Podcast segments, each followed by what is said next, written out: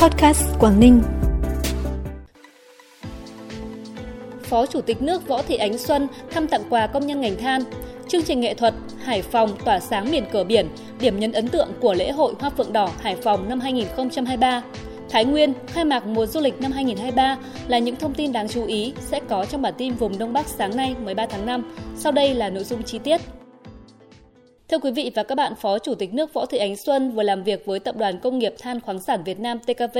về tình hình sản xuất kinh doanh và công tác chăm lo đời sống, việc làm của công nhân, người lao động ngành than thăm tặng quà công nhân lao động ngành than nhân dịp tháng công nhân và tháng hành động về an toàn vệ sinh lao động.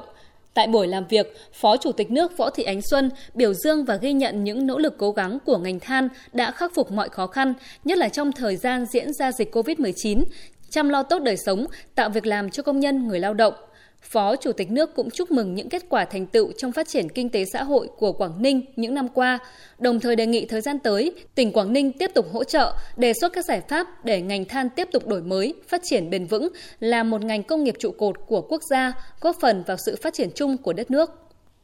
Chương trình nghệ thuật Hải Phòng tỏa sáng miền cửa biển diễn ra vào lúc 20 giờ 10 phút tối nay 13 tháng 5 là điểm nhấn ấn tượng của lễ hội Hoa Phượng Đỏ Hải Phòng năm 2023 được tổ chức từ ngày 12 đến ngày 14 tháng 5.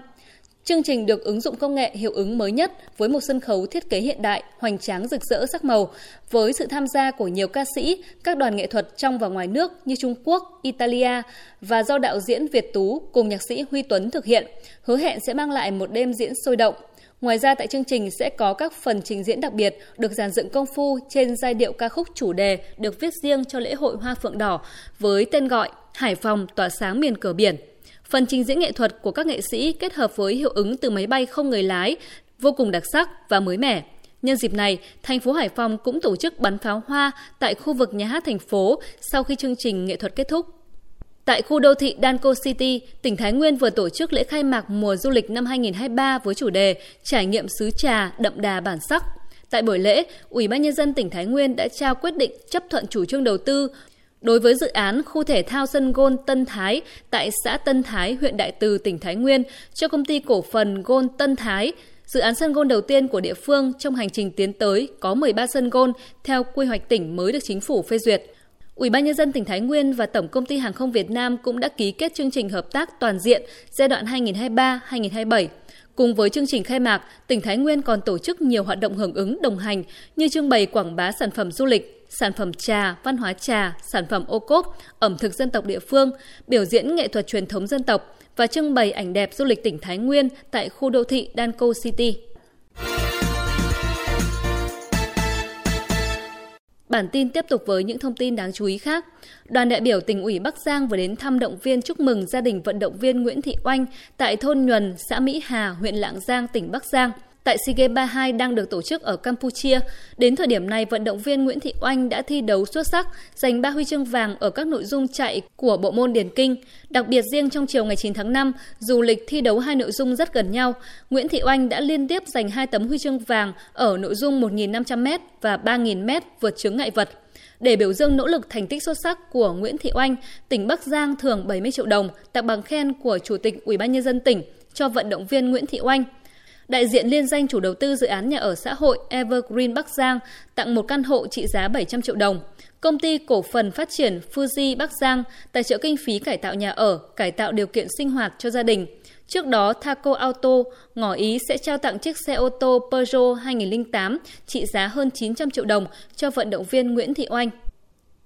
Vào 7 giờ 30 phút sáng nay tại xã Lũng Hồ, huyện Yên Minh, tỉnh Hà Giang tổ chức chương trình bay khinh khí cầu năm 2023. Theo kế hoạch, thời gian tổ chức bay khinh khí cầu từ ngày hôm nay đến ngày 15 tháng 5, cất cánh tại Papiu, xã Lũng Hồ, huyện Yên Minh và hạ cánh tại trung tâm xã Lũng Hồ, huyện Yên Minh. Hội tụ tại sự kiện lần này có 5 bộ khinh khí cầu với 20 phi công và trợ lý điều khiển, trong đó 3 bộ bay di chuyển và 2 bộ bay neo tại chỗ. Từ trên khinh khí cầu có thể ngắm nhìn toàn cảnh thung lũng lũng hồ với sắc xanh của những thảm cỏ tươi mát bốn mùa nằm ẩn mình giữa những dãy núi cao. Làng văn hóa du lịch Nà Tông, huyện Lâm Bình, tỉnh Tuyên Quang là một trong 130 bản làng du lịch của 11 nền kinh tế APEC vừa được Ban Thư ký APEC chọn quảng bá, giới thiệu du lịch trên website APEC. Đây là cơ hội cho du lịch cộng đồng của huyện vùng Cao Lâm Bình nói riêng và tỉnh Tuyên Quang nói chung vươn tầm quốc tế, thu hút ngày càng nhiều du khách các nước biết tới điểm du lịch hấp dẫn này. Phần cuối bản tin là thông tin thời tiết. Thưa quý vị và các bạn, trong ngày hôm nay, tại khu vực phía Đông Bắc Bộ, mưa sẽ tập trung vào các tỉnh vùng núi Đông Bắc và Việt Bắc vào đêm và sáng. Sau đó vào ban ngày mưa có khả năng giảm hơn, tuy nhiên trời vẫn nhiều mây vào ban ngày, nền nhiệt có xu hướng tăng nhẹ ở mức từ 26 đến 29 độ. Dự báo mưa còn duy trì đến ngày 14, sau đó từ ngày 15, lượng mưa toàn vùng sẽ giảm nhanh, nền nhiệt có xu hướng tăng trở lại. Thông tin thời tiết vừa khép lại bản tin podcast hôm nay. Cảm ơn quý vị và các bạn đã quan tâm đón nghe. Xin chào và hẹn gặp lại.